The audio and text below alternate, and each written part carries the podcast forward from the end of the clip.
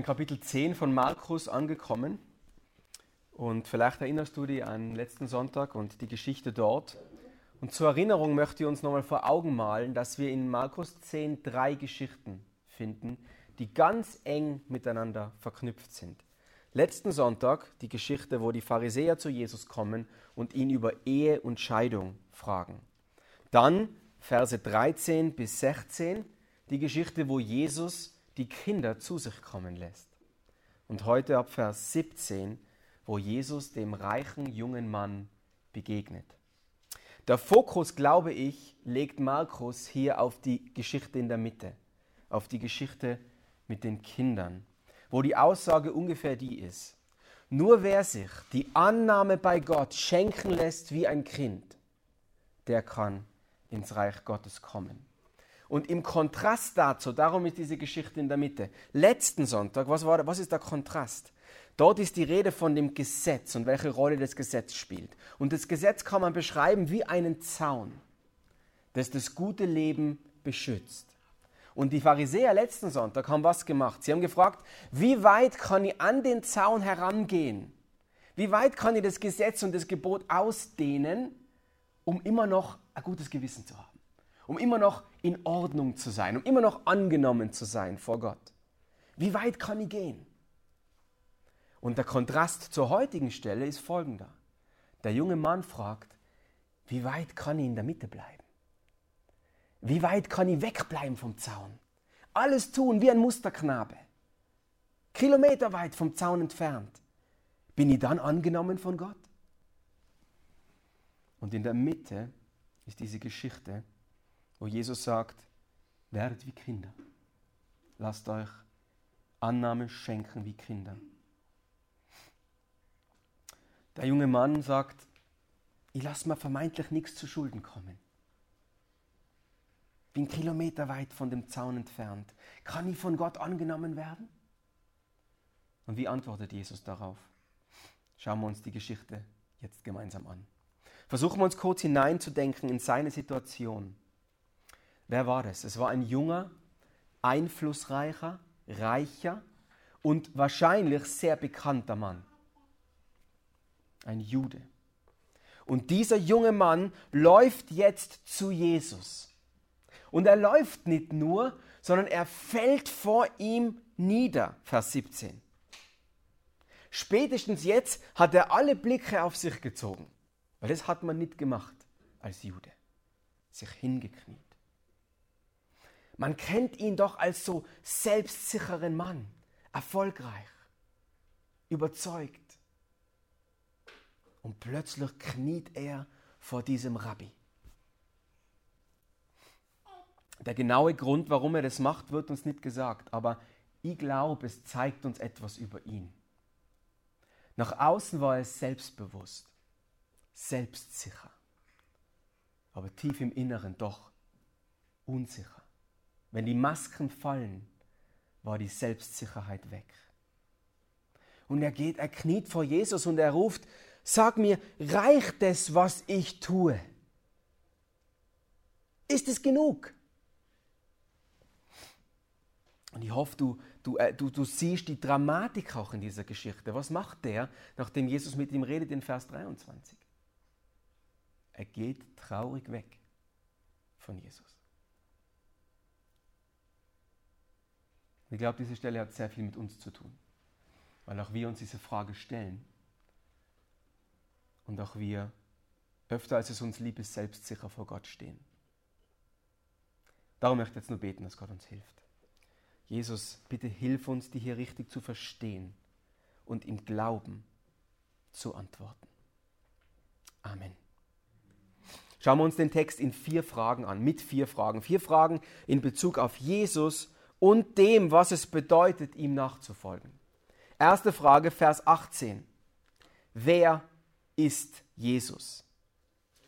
Ich glaube, es ist hilfreich, sich daran zu erinnern, dass im Judentum nur Gott als gut bezeichnet wurde. Die Rabbis, diese Lehrer, haben ganz verschiedene Titel verwendet, um sich zu begrüßen. Ein Begrüßungsritual. Aber einen Titel haben sie nie verwendet. Und das ist der Titel guter Lehrer. Und der Junge kommt jetzt äußerlich selbstsicher zu Jesus und bezeichnet ihn untypischerweise genauso. Vielleicht wollte er ihm schmeicheln, wahrscheinlich. Aber der Schuss geht nach hinten los, oder?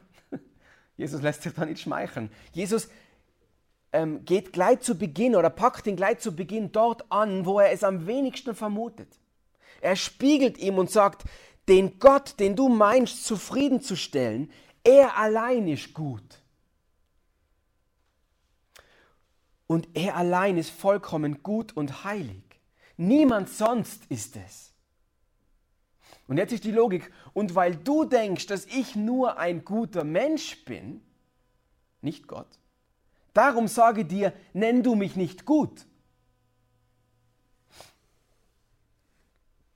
Er denkt, er ist nur ein Mensch und möchte ihm wahrscheinlich schmeicheln. Und, die, und nicht, dass er Gott ist. Und die Ironie, glaube ich, die könnte nicht größer sein, oder? Die ersten acht Kapitel von Markus haben so eindrücklich gezeigt, wer Jesus ist, oder? Er ist wirklich Gott. Und eines der vielen Beweise dafür, dass er Gott ist, ist, dass er durch Menschen durchsehen kann. Dass er weiß, was sie bewegt, welche Motivation sie haben. Und genau das macht er hier mit dem jungen Mann. Und darum fühlt er sich auch so überführt. Er kennt die Gedanken seines Herzens. Und seine Antwort auf ihn ist ein Ausdruck davon. Also die Antwort auf die erste Frage, wer ist Jesus? Gott selbst. Für den jungen Mann, und das war ein Teil seines Problems, war er nur ein Mensch. Zweite Frage, die, be die begegnet uns ab Vers 19. Die Frage ist, ist der Mensch gut? Ist der Mensch gut? Ich weiß nicht, ob dir aufgefallen ist, was Jesus da macht. Jesus antwortet ihm auf die Frage und verweist ihn auf die Gebote, die er sehr gut kennt. Die Gebote, die er da auflistet, stammen aus dem Abschnitt der zehn Gebote im Alten Testament. Die findest du im zweiten Buch Mose Kapitel 20. Und wenn du diese zehn Gebote studierst, dann wird dir eines auffallen, und zwar, dass es zwei Teile gibt. Die ersten vier Gebote beziehen sich auf die Beziehung zwischen dem Menschen und Gott. Die zweiten sechs Gebote, das waren wahrscheinlich auch zwei Tafeln, auf denen sie aufgeschrieben waren. Die zweiten sechs beziehen sich auf die Beziehung zwischen Menschen. Die ersten regeln die Beziehung zwischen Gott, die zweiten regeln die Beziehung zwischen Menschen. Und darum ist es nicht verwunderlich, dass die Zusammenfassung der ganzen Gebote wie lautet, liebe Gott und deinen Nächsten wie dich selbst. Beziehung zu Gott führt zu einer geordneten Beziehung zu Menschen. Und was macht Jesus hier? Welchen, Teil zitiert ihr? Zitiert er? Er zitiert den zweiten Teil, die Beziehung zwischen Menschen. Was sagt er ihm? Ganz konkret, schau nochmal in den Text auf Vers 19. Er sagt, morde nicht, brich nicht die Ehe, stehle nicht, lüge nicht und ehre deinen Vater und deine Mutter. Er nennt fünf von den sechs Geboten. Eines lasst er aus. Und es ist kein Zufall. Was ist das, was er auslässt? Das, das zehnte Gebot, begehre nicht, was dem anderen gehört. Und statt diesem sechsten, das er auslässt, fügt er ein anderes ein. Was sagt er? Vers 19. Du sollst nichts vorenthalten. Du sollst nichts vorenthalten. Was Jesus da macht, ist, er legt die, den Finger in die Wunde, weil er ihn ganz genau kennt. Du sollst nichts vorenthalten. Junger Mann, das tust du aber. Du enthaltest vor. Du glaubst, sagt Jesus ihm sinnbildlich, dass du etwas tun kannst, um in das Reich Gottes zu kommen, meilenweit weg zu sein vom Zaun.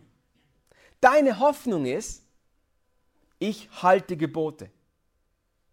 Und Jesus zeigt ihm, dass er selbst das nicht tut. Er lässt sich auf seine Argumentation ein. Und er sagt, schau mal dahin. Wofür verwendest du den Segen von deinem Besitz? Für andere oder für dich?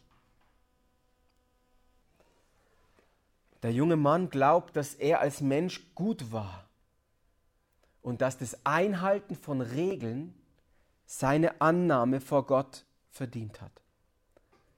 Aber ihr Lieben, das ist eine Lüge. Und die Bibel ist so deutlich darin. Römer 3 zum Beispiel.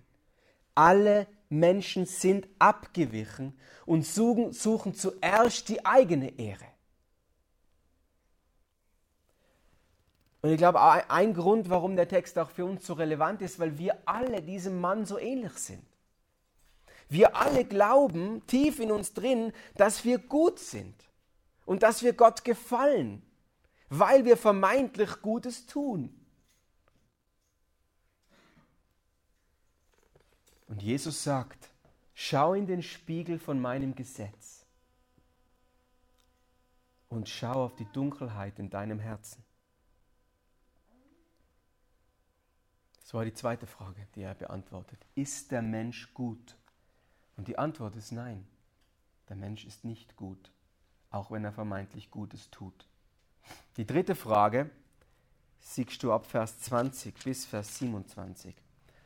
Die Frage ist, wie kommt der nicht gute Mensch zum guten Gott? Wie kommt der nicht gute Mensch zum guten Gott? Es ist interessant, was der Junge jetzt macht, oder? Er antwortet auf Jesus. Und ich glaube, er ist zutiefst ehrlich. Und er sagt ihm, Jesus, ich habe das alles getan. Seit seinem 13. Geburtstag war er ein Bar Mitzvah kann ich vielleicht den Namen Bar Mitzvah feiern? Was heißt es? Bares Sohn, Mitzvah ist Gebot. Er hat gefeiert, 13. Geburtstag, ich bin ein Sohn des Gebotes. Und seitdem, seine ganze Familie und er selbst, hat sich dem einen Anliegen verschrieben, ich will die Gebote halten. Ein Sohn des Gebots. Und die Frage ist, hat er das wirklich getan? Oder lügt er da? Nun, ich glaube, um das zu verstehen, müssen wir uns daran erinnern, dass es beim Gebot zwei Ebenen gibt. Es gibt die Ebene der sichtbaren Tat, das, was du tust und andere sehen. Und auf der anderen Seite gibt es die Ebene der Motivation, die unsichtbar ist. Die Ebene, die sichtbar ist, die Ebene, die unsichtbar ist. Und die Juden und viele religiöse Menschen, religiöse Menschen heute glaubten und glauben, dass der Mensch fähig ist, alle Gebote Gottes zu halten.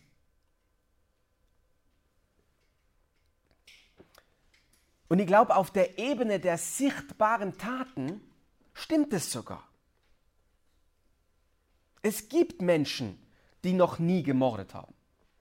Es gibt Menschen, die noch nie sichtbar physisch die Ehe gebrochen haben. Es gibt Menschen, die vor Gericht noch kein falsches Zeugnis abgelegt haben, nur um ein paar Gebote zu nennen. Aber kann der Mensch, indem er auf der Ebene der sichtbaren Taten Gebote hält, vor Gott bestehen? Wenn du deine Bibel kennst, weißt du, dass die Antwort ganz deutlich Nein ist. Weil Gott die Tat niemals von der Motivation trennt. Was ist die Motivation, die hinter den Geboten liegt? Liebe. Wie haben wir die ganzen Gebote zusammengefasst? liebe Gott und deinen Nächsten wie dich selbst.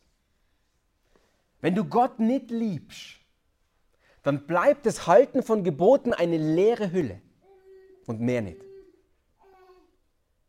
Es ist so, wie wenn du Äpfel im Endpreis kaufst und an deinen Apfelbaum hängst und dann beeindruckt mit der Frucht bist. Wir wissen, es ist nicht echt, es ist fake. So ist es, wenn wir äußerlich Gebote sichtbar halten, aber die Motivation, das zu tun, der Prozess, ist nicht Liebe. Und genau das, genau da lag das Problem für den Mann. Er hat äußerlich gut gelebt, Gebote in Taten befolgt, aber er hat nicht geliebt. Und die Ebene der Motivation, das Unsichtbare, das ist tiefer, ist viel tiefer. Und es zeigt uns am deutlichsten die Bergpredigt. Erinnerst du dich an die Bergpredigt? Ein Beispiel. Du sollst nicht töten. Auf der Ebene der sichtbaren Tat ist es möglich, das zu halten. Aber was sagt Jesus in der Bergpredigt? Ist die Ebene der Liebe und Motivation hinter dem Gebot. Er sagt, wenn du bereits schlecht über einen anderen Menschen denkst, hast du dieses Gebot gebrochen. Weil du dann sagst, du bist weniger wert wie ich. Und letztlich sagst du, es wäre besser, wenn es die nicht gibt. Und das ist Mord. Die Ebene der Motivation ist viel tiefer.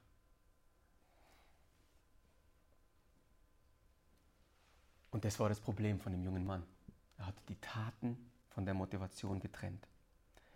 Und jetzt schau mit mir, wie Jesus auf ihn reagiert, Vers 21.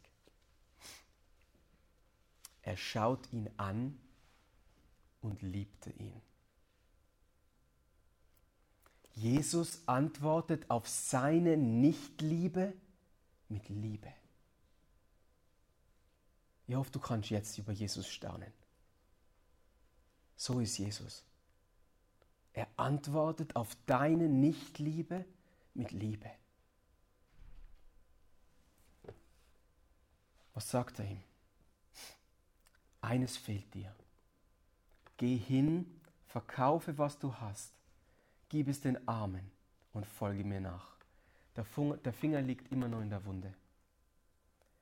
Jesus sagt ihm, liebe mich mehr als deinen Besitz. Lass ihn los und werde frei für mich. Und der junge Mann, er liebt seinen Besitz. Und wenn es dir geht wie mir, dann verstehst du das sehr gut. Er beschützt den Besitz. Er ordnet dem Besitz auch sein Leben unter. Und er liebt den Besitz. Und Jesus weiß das. Und er sagt, wenn du ewiges Leben haben willst, muss ich dein Gott sein. Jetzt aber ist dein Besitz dein Gott.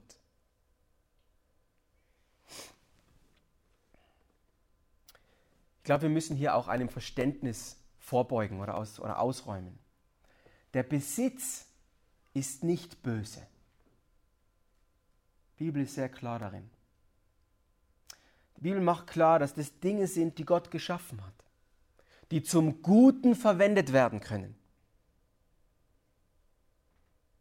Das heißt, die Rettung für den Mann besteht nicht tatsächlich darin, dass er einfach seinen Besitz los wird, Ebene der Taten. sondern es geht für ihn darum, dass er aus der Klammer seines Besitzes frei wird. Aus den Fängen des Besitzes. Als eine Folge der Rettung. Also Besitz ist nicht per se das Problem, sondern was es mit deinem Herzen macht.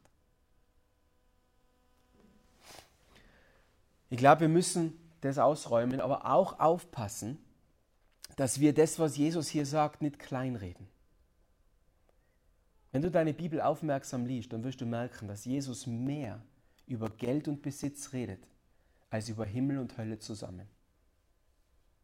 Jesus redet mehr über Geld und Besitz, als über Himmel und Hölle zusammen. Warum ist das so? Weil er uns kennt.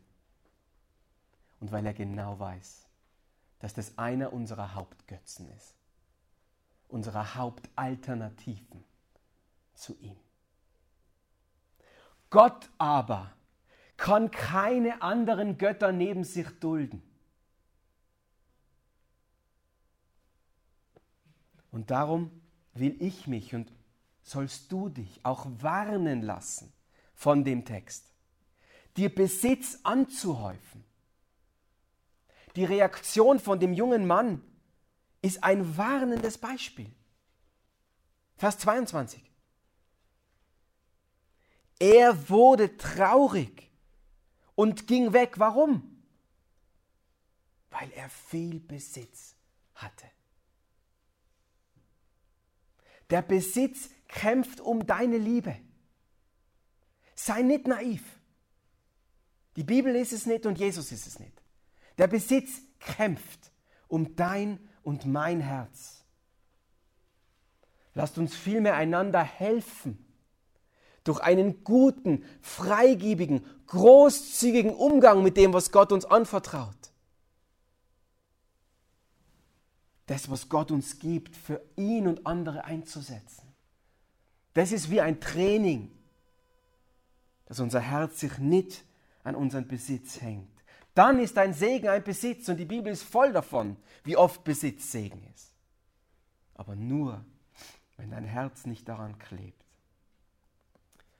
Siehst du die Logik, die Jesus hier nimmt? Er zeigt auf die Frucht von dem Baum und schließt dann auf die Echtheit oder die Gesundheit von dem Baum zurück. Er zeigt auf die Frucht, sieht keine Frucht, keine echte Frucht und sagt, der Baum ist tot. Warum kann er das machen? Weil er Gott ist. Wir können das nicht. Aber er kann es. Und er kann es auch bei dir und bei mir. Der Junge liebt seinen Besitz mehr als Gott und darum geht er traurig weg. Und es darf uns hinterfragen. Die Begegnung mit dem jungen Mann mündet in einem Gespräch ab Vers 23. Jesus hat wie immer eine Lektion für seine Jünger. Vers 23, die, gerade die Frage, die dann auftritt, ist, wer kann denn dann überhaupt ins Himmelreich eingehen? Für den, für den Juden war nämlich der Reiche, von Gott Gesegnete, der, der am ehesten ins Reich Gottes kommt. Und Jesus stellt es auf den Kopf und sagt, nein. Wer kann überhaupt ins Reich Gottes kommen? Hör auf Vers 27. Bei den Menschen ist es unmöglich, aber nicht bei Gott. Wie kann ein Mensch ins Himmelreich eingehen? Nur indem Gott ihn holt. Wie kann ein Mensch ewiges Leben haben? Nur indem Gott es ihm schenkt. Wie kann ein Mensch Gott mehr lieben als seinen Besitz? Nur indem die vollkommene Liebe von Jesus ihm angerechnet wird. Das ist das Evangelium. Was beim Menschen unmöglich ist, ist bei Gott allein möglich. Und darum ist dir aufgefallen, wie Jesus sie anspricht, Vers 24. Liebe Kinder. Und darum ist es kein Zufall, dass der Abschnitt direkt vorher, was ist, ich glaube, die Mitte der drei Geschichten, die Geschichte, wo Jesus daran erinnert, werdet wie Kinder, wenn es um den Glauben geht. Ein Kind ist auf Hilfe angewiesen. Und so bin ich, so bist du maximal auf Hilfe angewiesen, darauf, dass Gott dir die Liebe zu Jesus schenkt. Nichts davon hast du dir erarbeitet, wie bei einem Kind. Nichts davon. Frage 3 war, wie kommt der nicht gute Mensch zum guten Gott? Oder die Frage von ganz am Anfang, reicht es, wenn ich einfach nur kilometerweit vom Zaun wegbleibe, ganz in der Mitte, mich als Musterknabe ordentlich benehme?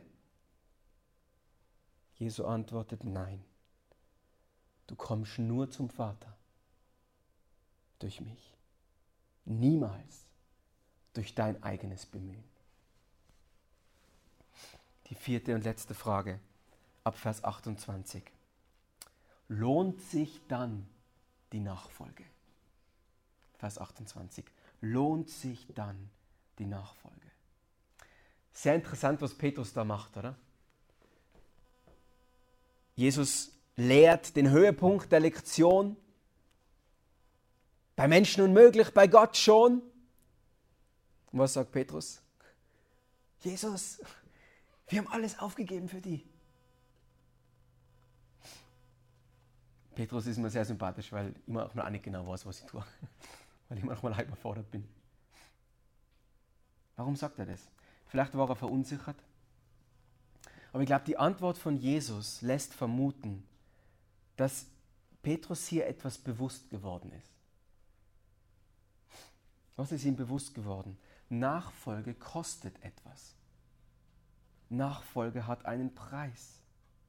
Wenn Jesus, und das ist das, worum es im Christenleben geht, wenn er das Wichtigste wird, dann wird alles andere in deinem Leben mindestens um eine Stelle weiter runtergereiht. Manches in deinem Leben, wenn du Christ wirst, fällt sogar komplett weg, weil es der Nachfolge von Jesus im Weg steht. Und Petrus scheint da aus sich rauszuplatzen, weil er realisiert, glaube ich, zwei Dinge. Erstens, es kostet was. Und er schaut auf sein eigenes Leben. Und zweitens, glaube ich, ist er verunsichert darüber, ob es sich lohnt. Und ich weiß nicht, wie es dir geht, aber ich kann das nachvollziehen. Manchmal fragen wir uns oder denken, manchmal fragen wir es nicht laut, weil wir uns nicht trauen, aber manchmal denken wir, ist es das schon wert? Lohnt sich das? Ist das nicht zu viel? Ich kann es doch viel feiner haben.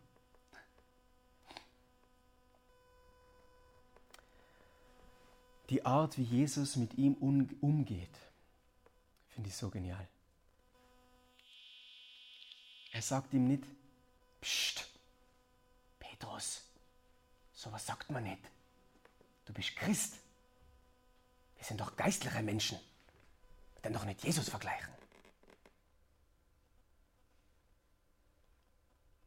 Oder noch viel verständlicher. Traurig, wenn er sagt, oh Petrus, du verstehst es nicht. Du vergleichst mich mit diesen Dingen. Du hinterfragst, ob ich es wert bin. Aber all das macht Jesus nicht. Was macht der gute Hirte? Wie reagiert der gute Hirte auf sein selbstzentriertes Schaf? Er reagiert voller Liebe. Anstatt mit einem Augenverdrehen wegzugehen, sagt er ihm, mein lieber Petrus, ob ich es wert bin? Absolut. Absolut. Siehst du, was Jesus macht? Er antwortet auf seine Frage, die eigentlich verrückt ist. Aber er geht auf ihn ein. Und warum ist die Antwort absolut? Schau auf Vers 21. Was sagt er dem jungen Mann? Was bekommt der Nachfolger von Jesus? Einen viel größeren Schatz, einen himmlischen Schatz. Jesus selbst. Der Apostel Paulus hat es verstanden und darum in Philippa 3, Vers 8 folgendes gesagt. Seinetwegen, wegen Jesus, habe ich allem, was mir früher ein Schatz zu sein schien, den Rücken zugekehrt. Und es ist in meinen Augen nichts anderes als Müll geworden. Denn der Gewinn, den Schatz, den ich in ihm habe, ist mir alles geworden. Jesus zu haben, ist das Beste, das es gibt.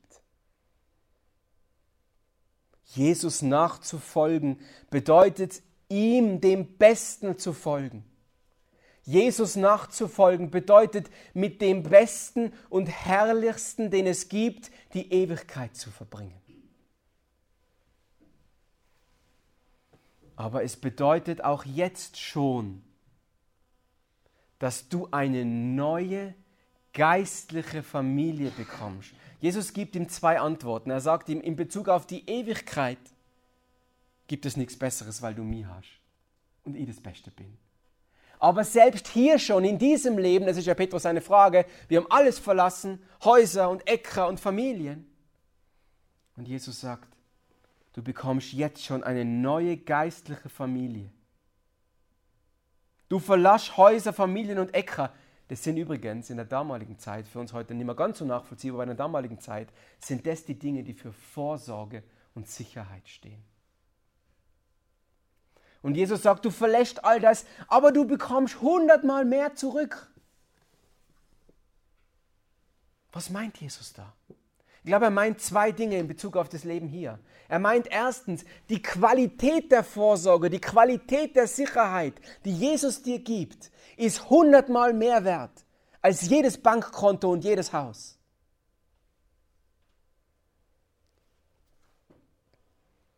Und zweitens meint er die Familie der Kirche.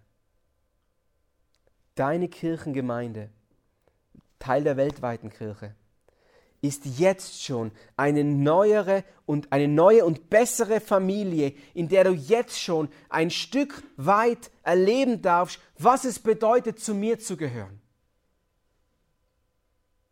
Sie ist ein Vorgeschmack auf den Himmel. Das, was es in Kirche gibt, dass Menschen völlig unterschiedlicher Herkunft, unterschiedlicher Hautfarbe, unterschiedlicher Interessen, die sonst persönlich vielleicht nie was miteinander zu tun hätten, gemeinsam Familie werden. Das werden, was der Jonathan uns vorgelesen hat. Das ist ein Stück Himmel auf Erden und gibt es sonst nirgendswo. Und ihr Lieben, das ist mein Gebet, dass wir als Hoffnungskirche immer mehr hineinwachsen in diese Vision. Und da haben wir noch viel zu lernen. Ein Stück Vorgeschmack auf den Himmel miteinander. Nicht, weil wir nicht einander verletzen, nicht, weil wir nicht Fehler machen. Wir bleiben Sünder und werden das ein Leben lang tun. Sondern die Qualität, die wir gemeinsam haben, ist, dass wir einander helfen und uns ermutigen, gemeinsam auf diesen Schatz zu schauen und von dem unser Leben zu gestalten. Mit Jesus selbst die Ewigkeit zu verbringen und das hier schon zu üben, der dort und in Zukunft alle Sehnsüchte stillt. Alles, was du glaubst, in deinem Besitz zu finden, wird in Jesus erfüllt. Weil er uns nach Hause bringt. Vierte Frage, lohnt sich die Nachfolge? Jesus sagt, absolut. Du wirst Teil der Familie Gottes hier auf Erden und du darfst Jesus ewig genießen. Ich glaube, es gibt keinen passenderen Abschluss für diese Stelle, in der wir herausgefordert sind, über unseren Besitz, über unser Herz, über unsere Identität nachzudenken. Warum ist das die beste Antwort darauf oder die beste, beste Abschluss? Weil Jesus hier damit endet, dass er der Schatz ist, den wir am meisten schätzen lernen dürfen. Und nur wenn wir das tun gemeinsam, dann werden auch die Schätze in dieser Welt, die uns oft so wichtig sind, in den Hintergrund rücken. Mit anderen Worten, das Geld, dein Job und die Hoffnung, die du damit verbindest, die Annahme vor Menschen, dein Körper, dein Wunsch nach Annahme, dein Wunsch nach Vorsorge und Sicherheit. All diese Dinge, die dich und mich so oft antreiben, die werden nur dann weniger wichtig, wenn Jesus herrlicher wird. Denn nur im Kontrast zu seiner Herrlichkeit werden die Alternativen dunkler. Und darum ist dein und mein einziger Zugang, einzige Hoffnung und reale Hoffnung. Herr Jesus, ich komme zu dir. Ich brauche dich. Hilf du mir dabei. Und weißt du, was die gute Nachricht ist? Er hilft. Er hilft. Beten wir noch zum Abschluss. Jesus, danke, dass du so gnädig bist mit uns. Obwohl wir so oft deine Schönheit nicht sehen wollen. Und obwohl wir so oft mehr für uns und unser Reich leben als für die. Aber Jesus, du bist unser größter Schatz. Du bist der, vor dem sich eines Tages jedes Knie auf dieser Welt beugen wird weil du alle überstrahlst, weil du das Zentrum des Universums bist und weil du das Beste bist, was es gibt. Und darum bitten wir dich, weil wir es selbst nicht können, hilf uns, die mehr schätzen zu lernen. Du bist so gut. Amen. Ich lade dich ein, aufzustehen und das nächste Lied auch als Antwort auf diese Predigt, auf Antwort auf diesen Text, als Antwort auf Jesus zu singen.